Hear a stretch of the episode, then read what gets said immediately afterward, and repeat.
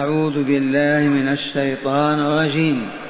مع العلم أننا مع سورة النساء. ألم تر إلى الذين يزعمون أنهم آمنوا بما أنزل إليك وما أنزل من قبلك يريدون أن يتحاكموا إلى الطاغوت وقد أمروا أن يكفروا به. ويريد الشيطان أن يضلهم ضلالا بعيدا. وإذا قيل لهم تعالوا إلى ما أنزل الله وإلى الرسول رأيت المنافقين يصدون عنك صدودا؟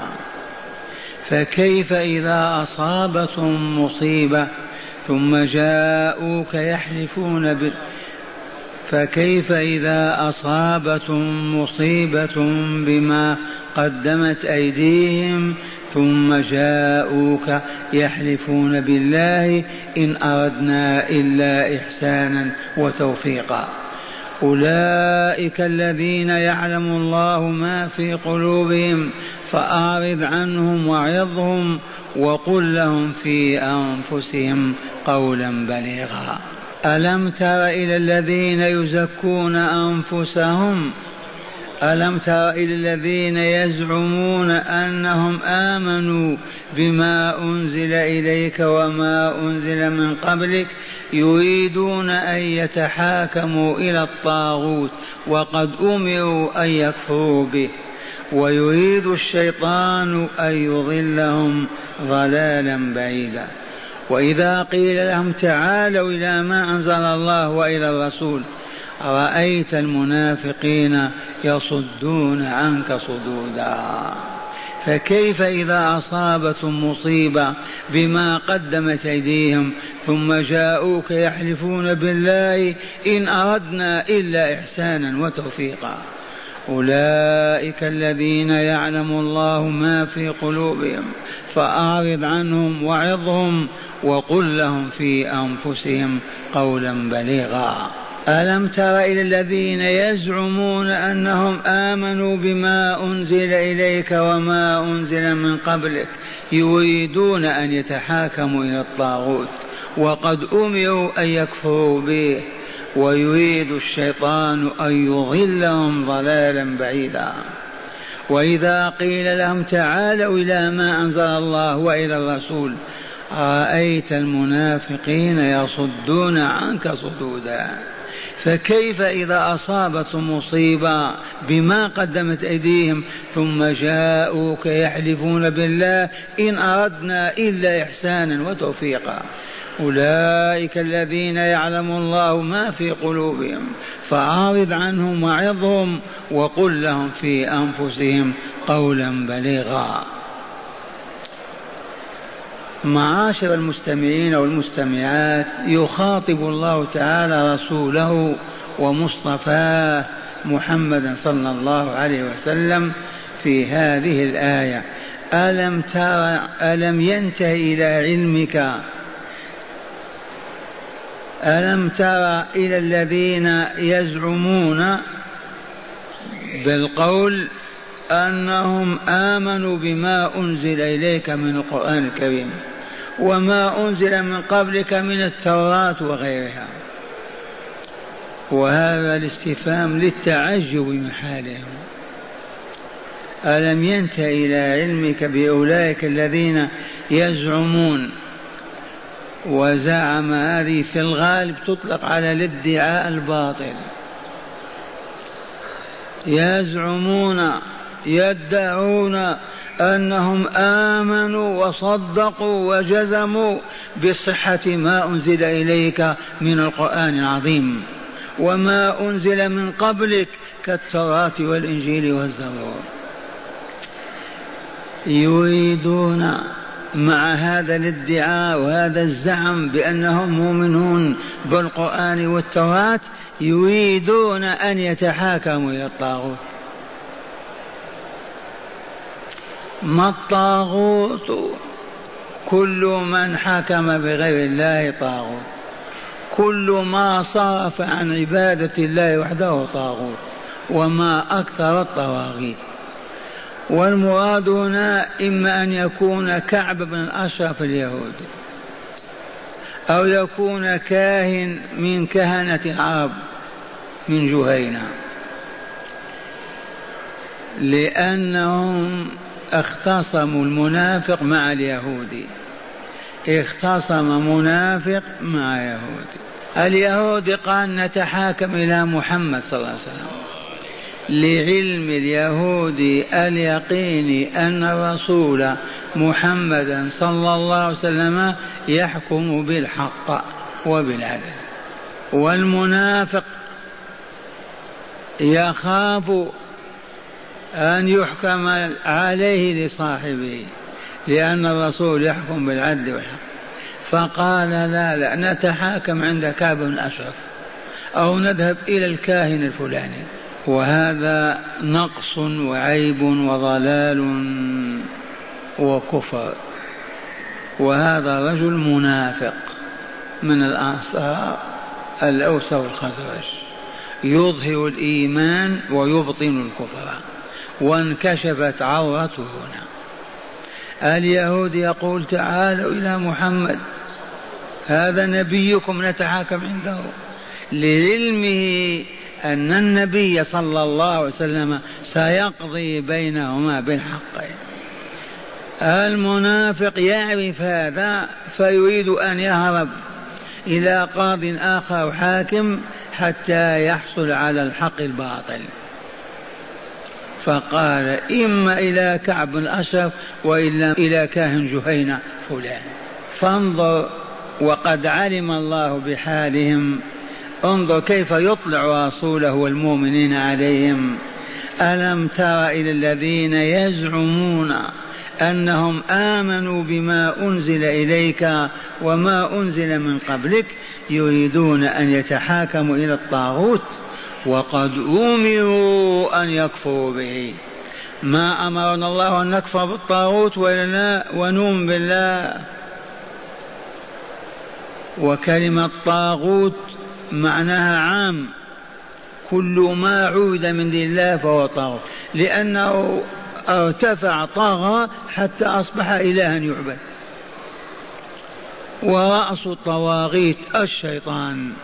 إذ كل الذين يعبدون الأوثان في الحقيقة يعبدون الشيطان. هو الذي سول لهم ذلك وزينه لهم. الشيطان الرخيص الملعون ينتفش. وينتفق حتى يعبد. طغى فهو طاغوت. ويريد الشيطان أن يضلهم عن الحق ضلالا بعيدا حتى لا يرجعوا أبدا إلى الإيمان والإسلام. وهذه مهمته لا يريد أن يرى آدميا يعبد الله عبادة تنجيه من عذاب الله وتدخله الجنة. ويريد الشيطان أن يضلهم ضلالا بعيدا. ثانيا وإذا قيل لهم تعالوا إلى ما أنزل الله وإلى الرسول هيا نتحاكم إلى ما أنزل الله وإلى القرآن وإلى الرسول بذاته موجود بيننا. رأيت المنافقين؟ وهذا عام وإلى الآن. وإذا قيل لهم تعالوا إلى ما أنزل الله وإلى الرسول رأيت المنافقين يصدون عنه؟ ما يقبلون عليك ما يريدون هذا؟ آه كيف حال العالم الإسلامي؟ هذا هو. إلا من رحم الله عز وجل. هيا إلى الله وإلى الرسول. نتحاكم إلى كتاب الله. وهدي رسوله صلى الله عليه وسلم وننهي الخلاف بيننا والصراع الدائر فينا والفتن المتأججة النار عندنا هيا. يصدون عنك ولا لا يصدون فقط يسبون ويلعنون ويسخرون ويستهزئون. هؤلاء لأن الله ينزل وحيه فهم يخافون يصدون عنك صدودا. ما قال يشتمون ولا يسبون ولا يخفون إيمانهم يخفون كفرهم ويظهرون إيمانهم فلهذا لا يقولون كلمة من شأنها أن تسيء لكن يعرضون إعراضا كاملا ما يقبلون. هذه محنة عظيمة لا يقادر قدرها العالم الإسلامي الذي تحكم حكوماته بغير ما أنزل الله فلو كانوا مؤمنين بحق يتحاكمون إلى الكتاب والسنة. أليس لهم مسجدا مسجد بلى أليس لهم إيمان عالم فيه بلى في مسجدهم مع إمامهم يتحاكمون على الكتاب والسنة. ومن أعطاه الله أخذ ومن منعه امتنع. أولا لم يبق لهم مسجد يجتمعون فيه. أبعدوهم عن المساجد والمساجد ينعق فيها الغراب أين المسلمون في الشوارع الدكاكين والأسواق؟ والمساجد خاوية فارغة خالية. أين الإمام العالم ما عندنا؟ إذا نتحاكم إلى من؟ إلى الطاغوت. ونحن نعرف أن هذا القانون ليس بإسلامي كيف نجيز لنفسي أن نذهب ونتحاكم عنده نعم المظلوم يبكي ماذا يصنع؟ يريد أن يسترد حقه وهو في حاجة إليه. ولكن الظالم المعتدي لما يذهب إلى الطاغوت؟ من أجل أن يحكم له بالباطل. وتأملوا. وإذا قيل لهم تعالوا إلى ما أنزل الله نحكم به علينا وإلى الرسول ذاته صلى الله عليه وسلم إذ كان بينهم قاضيا وحاكما. رأيت رؤيا حقيقية المنافقين المتضلعين في النفاق الذين يقولون آمنا بألسنتهم وقلوبهم كافرة غير مؤمنة يصدون عنك صدودا فكيف إذا أصابتهم مصيبة؟ كيف تكون حالهم؟ أصابتهم مصيبة بما قدمت أيديهم.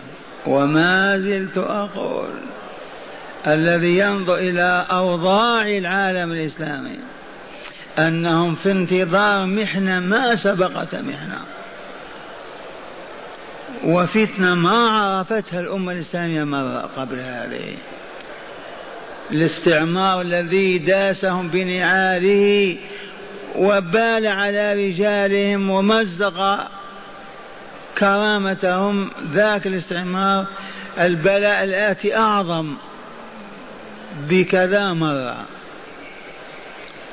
لأننا لما تهين الاستعمار كنا فاسقة ضلال فجراء. فسلط الله علينا فرنسا وإيطاليا وأسبانيا وبلجيكا وهولندا ليؤدبنا فلكن ظلمنا الآن وذنوبنا وإعراضنا أعظم مما كان بلا مناسبة. فلهذا أليس الله يقول فكيف إذا أصابتم مصيبة بما قدمت أيديهم؟ من ذنوبهم ومساويهم وأخطائهم. ثم جاءوك يحلفون بالله. إن أردنا إلا إحسانا وتوفيقا. ظهرت المصيبة روي أنهم قال روي أن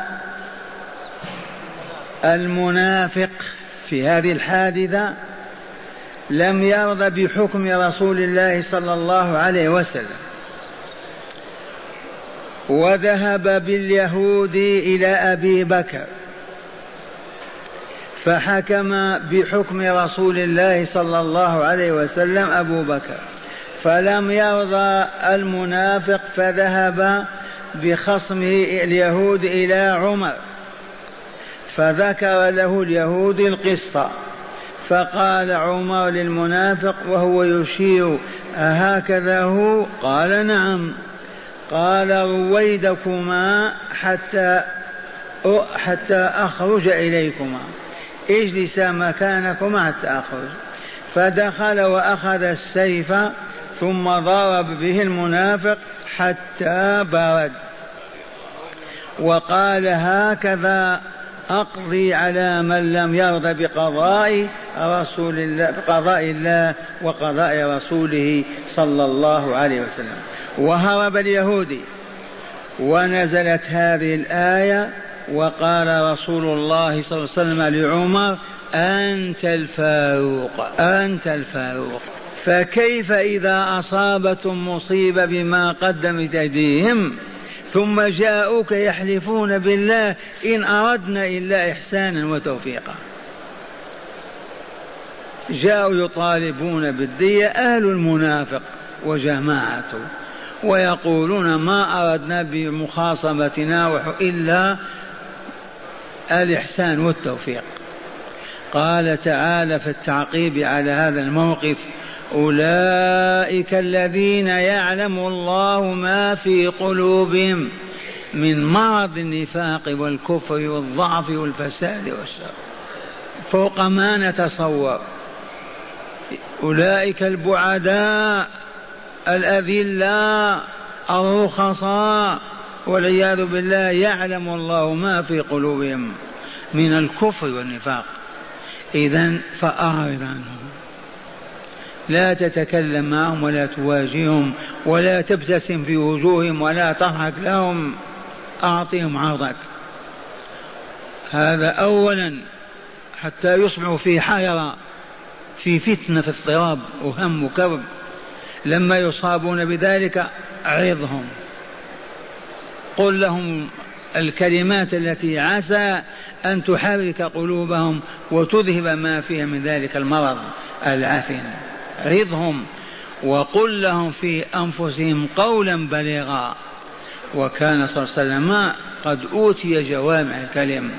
ما رأت الدنيا أفصح منه ولا أشد بيان. ولهذا قال قل لهم قولا بليغ ينفذ إلى قلوبهم ويخترقها ويبلغ إلى مراء ذلك. علهم يرجعون ويتوبون. وهذا الذي تم ما مات وبالمدينة منافق واحد. كلهم بهذا التوجيه الإلهي وبهذا العمل النبوي يعرض عنهم يومين ثلاثة يكربون يحزنون يذلون يطيعون يعظهم يأمرهم وينام فيفعلون. وبذلك دخلوا في رحمة الله وقل من هلك ومات على نفاقه. كابن أبي؟ هيا نسمع شرح الآيات الأربع من التفسير لنزداد علما. وبتأني قال روي أن منافقا ويهوديا. المنافق من يبطن الكفر ويظهر الإيمان؟ هذا المنافق. مما اشتق له هذا اللفظ؟ من نافقات اليربوع والعامة تسميه الجربوع. اليربوع أو الجربوع نحن وصدناه أيام الصبا يجعل له تحت الأرض منزل يأوي إليه يلد فيه يست... يقيل فيه يسهر فيه وله طريق يخرج منه ويدخل. ويفعل نافقة من الجهة الأخرى يحفر الأرض حتى يكاد يخرق الأرض ويطلع يترك قشرة رقيقة من التراب. فإذا جئت أنت تطلبه وتمشي وتحفر الأرض لما يشعر بك ما يخرج أمامك مع الطريق الأول الرسمي لا من النافقة يضربها برأسه ويخرج. ما تستطيع أن تلحق به. هذه نافقة اليربوع فالمنافقون يظهرون الإيمان وعندهم اتصالات بالمشركين عندما تستدعي الحال. إذا قال روي أن منافقا ويهوديا اختلفا في شيء دنيوي. عنز وإلى بستان وإلى مال. فقال اليهودي نتحاكم إلى محمد صلى الله عليه وسلم. لا لإيمانه بمحمد هو يعلم أنه رسول الله ولكن رجالهم قالوا لا. إذا نحن دخلنا في دين محمد وأسلمنا انتهت آمالنا. إما من نفوسنا أمل أن نعود من جديد إلى مملكة بني إسرائيل. أو ما فهمتم؟ اليهود على علم يقيني بأن محمدا رسول الله صلى الله عليه وسلم. وأن الإسلام هو دين الأنبياء من آدم إلى محمد صلى الله عليه وسلم. وأنه لا نجاة من النار إلا بالدخول فيه والعمل بما فيه يعرفون هذا أكثر من العرب.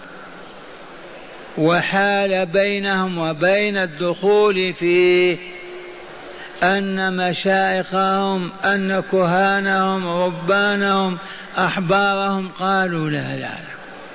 نتعذب في النار ونخرج منها. ولكن لا نتابع الرجل فنترك ملتنا ونتخلى عن شرفنا وامجادنا ونحن ننتظر متى تعود إلينا مملكة بني إسرائيل. والآن تشكون في هذا؟ شككتم. ودولة بني إسرائيل من أقامها رغم أنوفنا؟ أليسوا هم؟ ذي هي النواة التي يعملون عليها. ألف سنة وأربعمائة عام حتى أوجدوا دولة. وهم يحلمون أن تكون المملكة كلمة دولة مؤقتا فقط مملكة إسرائيل. قال فقال اليهودي نتحاكم إلى محمد صلى الله عليه وسلم.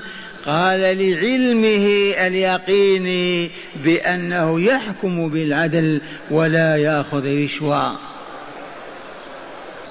يحكم بالعدل ولا يأخذ رشوة. وقال المنافق نتحاكم إلى كعب بن الأشرف اليهودي. قال فتحاكما إلى رسول الله صلى الله عليه وسلم. لما اختلفا تحاكما إلى الرسول. فقضى لليهود قضى حكم لليهود بذلك الحق. فنزلت فيهما هذه الآية. ألم تر إلى الذين يزعمون أنهم آمنوا بما أنزل إليك؟ هذا المنافق. وما أنزل من قبلك هذا اليهودي. يتحاكمون الآية. قال والمراد بهذا المنافق هو وما وما أنزل من قبلك. وما أنزل من قبلك والمراد به اليهودي. مرة ثانية.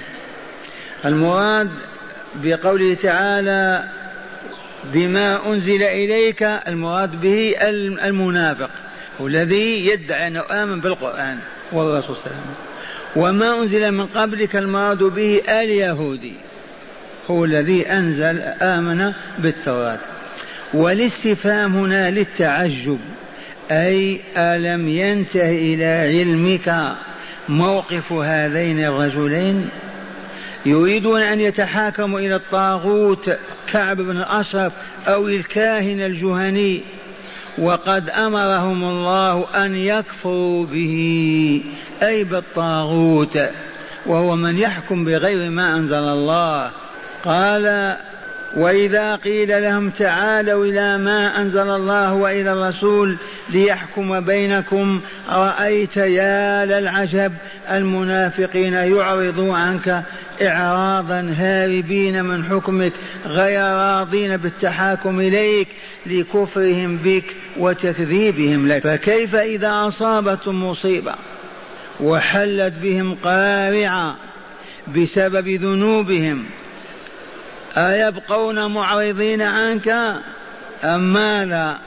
ثم جاءوك يحلفون بالله قائلين ما أردنا إلا الإحسان في عملنا ذلك والتوفيق بين المتخاصمين. هذا ما دلت عليه الآيات الثلاث وأما الرابع وهي قوله تعالى أولئك الذين يعلم الله ما في قلوبهم. فأعرض عنهم وعظهم وقل لهم في أنفسهم قولا بليغا.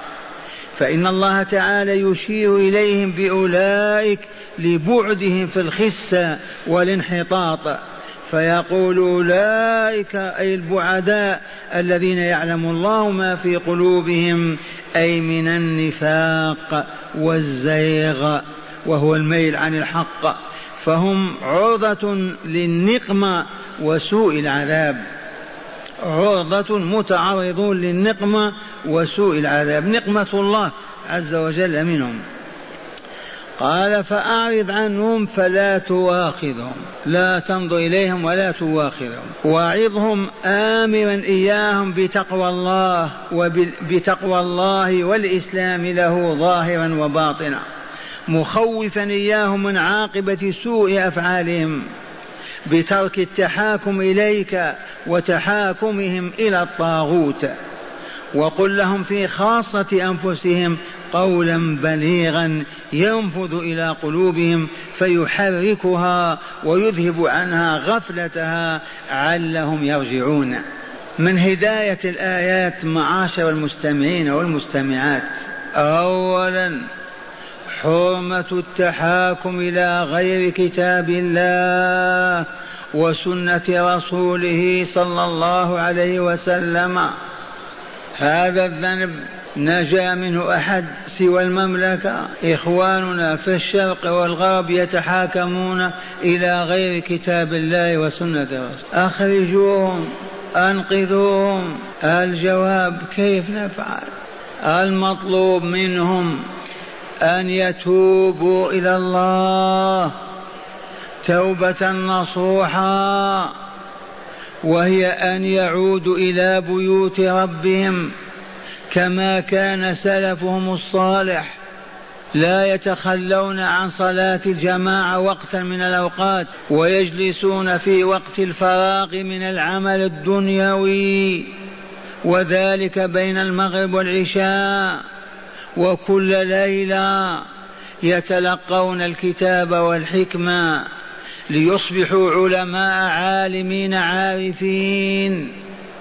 ومن ثم واعظهم مربيهم مزكيهم عالمهم إذا حدث بين اثنين نزاع خصومة بدل أن ينقلوها إلى القوانين اللا إلهية ينقلونها إلى كتاب الله وسنة رسوله ولو اجتمعنا وانقدنا لربنا ممكن في عشر سنوات ما تحدث خصومة وإذا حدثت نتحاكم إلى الله ورسوله. ونترك الحاكم يطبق ما شاء من قوانينه المادية. أما نحن معشر المؤمنين إذا اختلفنا في شيء عندنا كتاب الله. وإن تنازعتم في شيء فردوه إلى الله والرسول. فإذا كان أمرا دنيويا مالا حينئذ ما ترك الله ما فرط في الكتاب من شيء. وإذا حكم إمام المسجد بأن الحق لفلان افرح أنت وابتسم واحمد الله أن الله نجاك ما أخذت حق أخيك؟ وهو أيضا إذا حكم لو يسجد لله شكرا على إفضاله وإنعامه ويطلب السماح من أخيه ويأخذ يلينه ويطيبه حتى تبقى المودة والإخاء كما أمر الله أن يكونوا بين المؤمنين. أما هذا الجفا هذا الجهل هذا البعد هذا الانقطاع هذه الفهوم المختلفة هذه الأفكار المتنوعة لا نجاة إلا عند الله.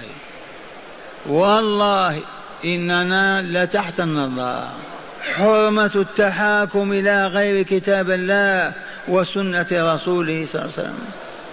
نعم إذا ظلمك كافر أو يهودي أو نصراني لا بأس أن تتحاكم عند حاكمه لتأخذ حقك. ما تتنازل. أما إذا خاصمك مؤمن اترك هذا الحق لوجه الله. ولا أدخل معك محكمة يحكم فيها بغير شرع الله. من يصل إلى هذا المستوى؟ العالمون العارفون. كيف نصبح عالمين عارفين؟ بالبركة بالانتساب. بقراءة المجلات والجرائد كيف؟ إذا لم نعكف في صدق في بيوت الله نتلقى الكتاب والحكمة في صدق. وما علمنا شيئا إلا عملنا به فنترقى في العلم والعمل فيكمل العلم ويكمل العمل ونستني ونصبح بصراء عالمين. ثانيا وجوب الكفر بالطاغوت ايا كان نوعه ايا كان نوعه. وقرأوا قول الله عز وجل لا إكراه في الدين قد تبين الرشد من الغي فمن يكفر بالطاغوت ويؤمن بالله فقد استمسك بالعروة الوثقى. لا انفصام لها والله سميع عليم. الله ولي الذين آمنوا يخرجهم من الظلمات إلى النور. والذين كفروا أولياؤهم الطاغوت يخرجونهم من النور إلى الظلمات. أولئك أولئك أصحاب النار هم فيها خالدون. الله ولي الذين آمنوا. من هم المؤمنون؟ المؤمنون الذين آمنوا بالله بعدما عرفوه. آمنوا بمحابه ومكارهه. ووطنوا النفس على أن ياتوا المحبوب ويتخلوا عن المكروه. أولئك الذين اتقوا الله بعد ما آمنوا به فلم يجر أحدهم على أن يخرج عن طاعته أو يفسق عن أمره.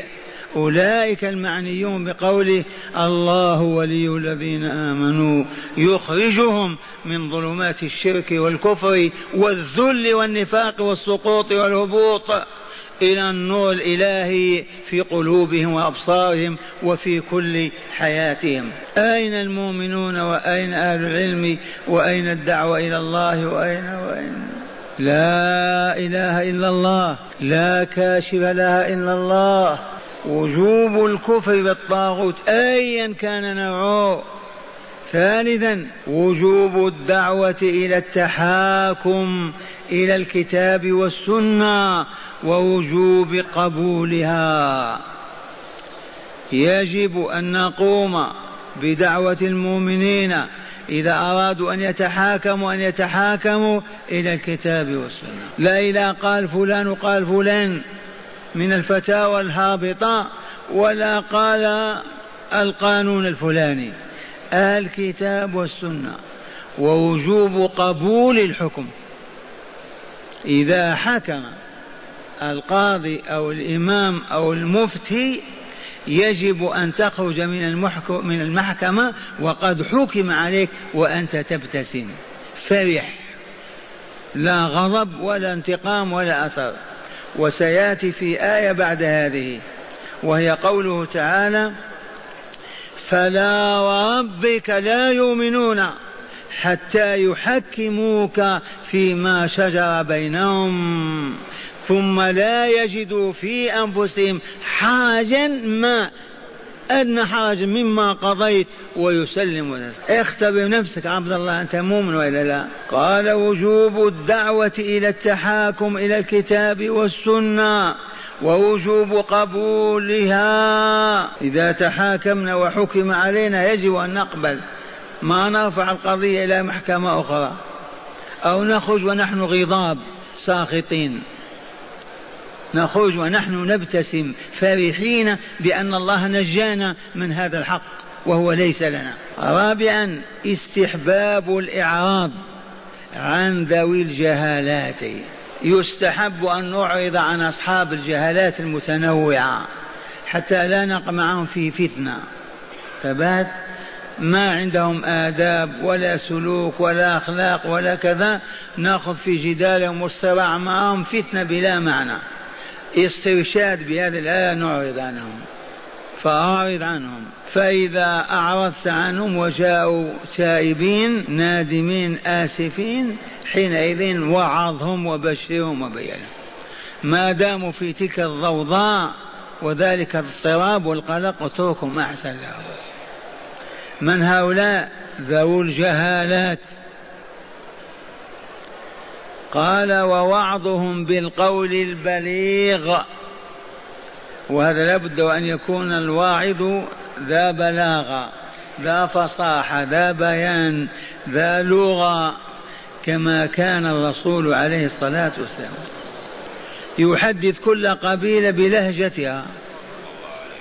صلى الله عليه وسلم. قال ووعظهم بالقول البليغ الذي يصل إلى قلوبهم فيهزها. فإذا اهتزت القلوب معناها تحركت ذهب الجمود واللصوق وأصبحت قابلة أن تفهم أو تعي وتعلم. معشر المستمعين اسمعوا الآيات مرة ثانية وتأملوها. ألم تر إلى الذين يزعمون أنهم آمنوا بما أنزل إليك وما أنزل من قبلك يريدون أن يتحاكموا إلى الطاغوت وقد أمروا أن يكفروا به. شيء مؤسف وإن لا؟ ويريد الشيطان أن يضلهم ضلالا بعيدا. وبالأمس بكينا وقلنا تحدث خلافات بين البلاد الإسلامية ويرفضون التحاكم إلى كتاب الله وسنة رسوله ويرفعون قضاياهم إلى الكفر إلى الأمم المتحدة إلى مجلس الأمن. أيجوز هذا؟ أليس تناقضا تاما مع الإيمان؟ وشيء آخر هل استقرت حالهم؟ هل استفادوا من ذلك شيئا؟ العداء والبغضاء والنزاع والصراع هو هو. لم ما يأتون إلى روضة رسول الله تحت إشراف خادم الحرمين الشريفين ويخرجون متحابي يا شيخ ما يستطيعون. لما؟ لأنهم ما آمنوا لو كان هناك إيمان حق موصول تقليدي والله ما يستطيع أن يقف وجه كافر. وينظر إليه ليتحكم له. أبدا. ويقول لخصم خذ ما تريد ولا أقف أمام كافر لكن أين الإيمان؟ يريدون أن يتحاكموا إلى الطاغوت ويريد الشيء وقد أمروا أن يكفروا به. من أمرهم؟ الله عز وجل. ويريد الشيطان أن يضلهم عن طريق الحق عن طريق الهداية عن طريق الكمال والإسعاد ضلالا بعيدا حتى لا يرجعوا. فسرنا مرات الضلال البعيد. هل هناك فرق بين الضلال القريب والبعيد؟ إليكم مثالا. أخونا يريد أن يمشي الآن إلى مكة. كذا ولا لا؟ مكة جنوب وإلى شمال؟ جنوب. خرج من هنا وبعد دارت به الطريق ومشى شمالا. إلى غد صباحا وهو في طريق الشام. وبعد قيل أين ذاهب أنت؟ قال إلى مكة. إيه. أين يذهب بعقلك؟ أنت جئت من المدينة ذهب إلى مكة. قال نعم. إيه. مكة تركتها وراءك. ضللت يا عبد الله. إذا مسافة ليلة واحدة ما زال عنده الطعام والشراب يستطيع يرجع. في ذلك اليوم إلى المدينة ويتجه شمال جنوبا إلى مكة. هذا ضلال قريب أو بعيد؟ قريب. لكن إذا مشى شهرا كاملا وهو ذاهب إلى الشمال وبعد قيل أنت إلى أين يذهب بعقلك؟ أنت ما أنت ذاهب المكة. كيف؟ شهر كامل. يعود في شهر آخر ولا؟ أين طعامه أين شرابه ما, ما يستطيع. انتهى. لأن ضلاله بعيد. فالضلال القريب صاحبه إذا علم علم الآن يوجد ضلال بعيد في قلوب ملايين المسلمين. ما يرجعون. ضلال قريب مؤمن تقي بر ارتكب جريمة الجرائم. وعظته أنبته ذكر الله بكى يرجع. أما الذي توغل في الزنا والجرائم والباطل والشر ما يرجع.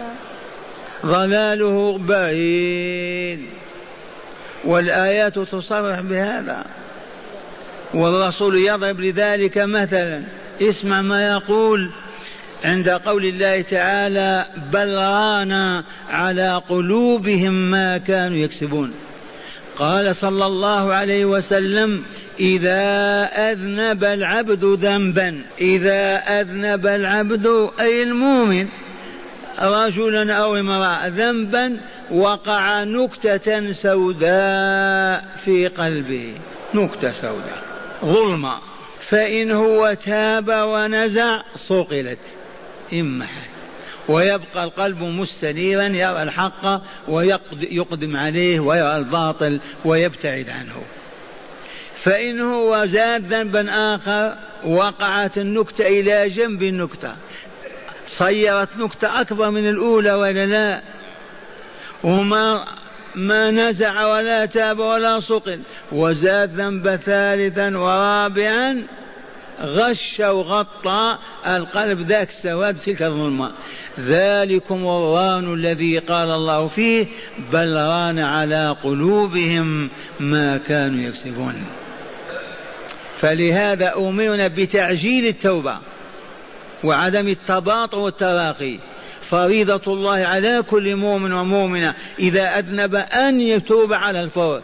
ما يقول حتى يقع كذا حتى يحصل كذا وكذا. بإجماع الأمة أن التوبة تجب على الفور. لماذا خشية أن تتراكم الذنوب وتتراكم السيئات ويصبح أحدهم يضحك عند المعصية؟ وضربنا لهذا مثلا نذكركم به. مسلمة تدعي الإسلام من عشرين سنة الميكرو جيب والميني جيب وراس كذا وتتعنطر في الشوارع. فهمتم؟ هذه لما تمر بك قلت يا أمة الله اتق الله احتجبي. ماذا تصنع معك؟ إيه تصفى وتخرج لسانه وتقول هذا وجهي كذا تستهزي. والله العظيم. ومؤمنة فقط أسبوعها الأول بدأت تكشف عن وجهها لأن العمالة ماشية. هذه إذا وجدتها كاشفة قلت لها أما تتقين الله يا مؤمنة؟ استحت وغطت وجهها. لماذا؟ لأن ضلالها قريب. من أسبوع فقط أو أسبوعين. ذاك التي عاشت عشرين سنة وهي كالعاهرة في الشوارع. ترجع هذه؟ ما ترجع. أبدا. مثال آخر المريض. أول مرض الأطباء يعالجونك. إذا استشرى الداء وانتشر يقول ما في إلى المقبرة. لو آه لو عالجت من قبل.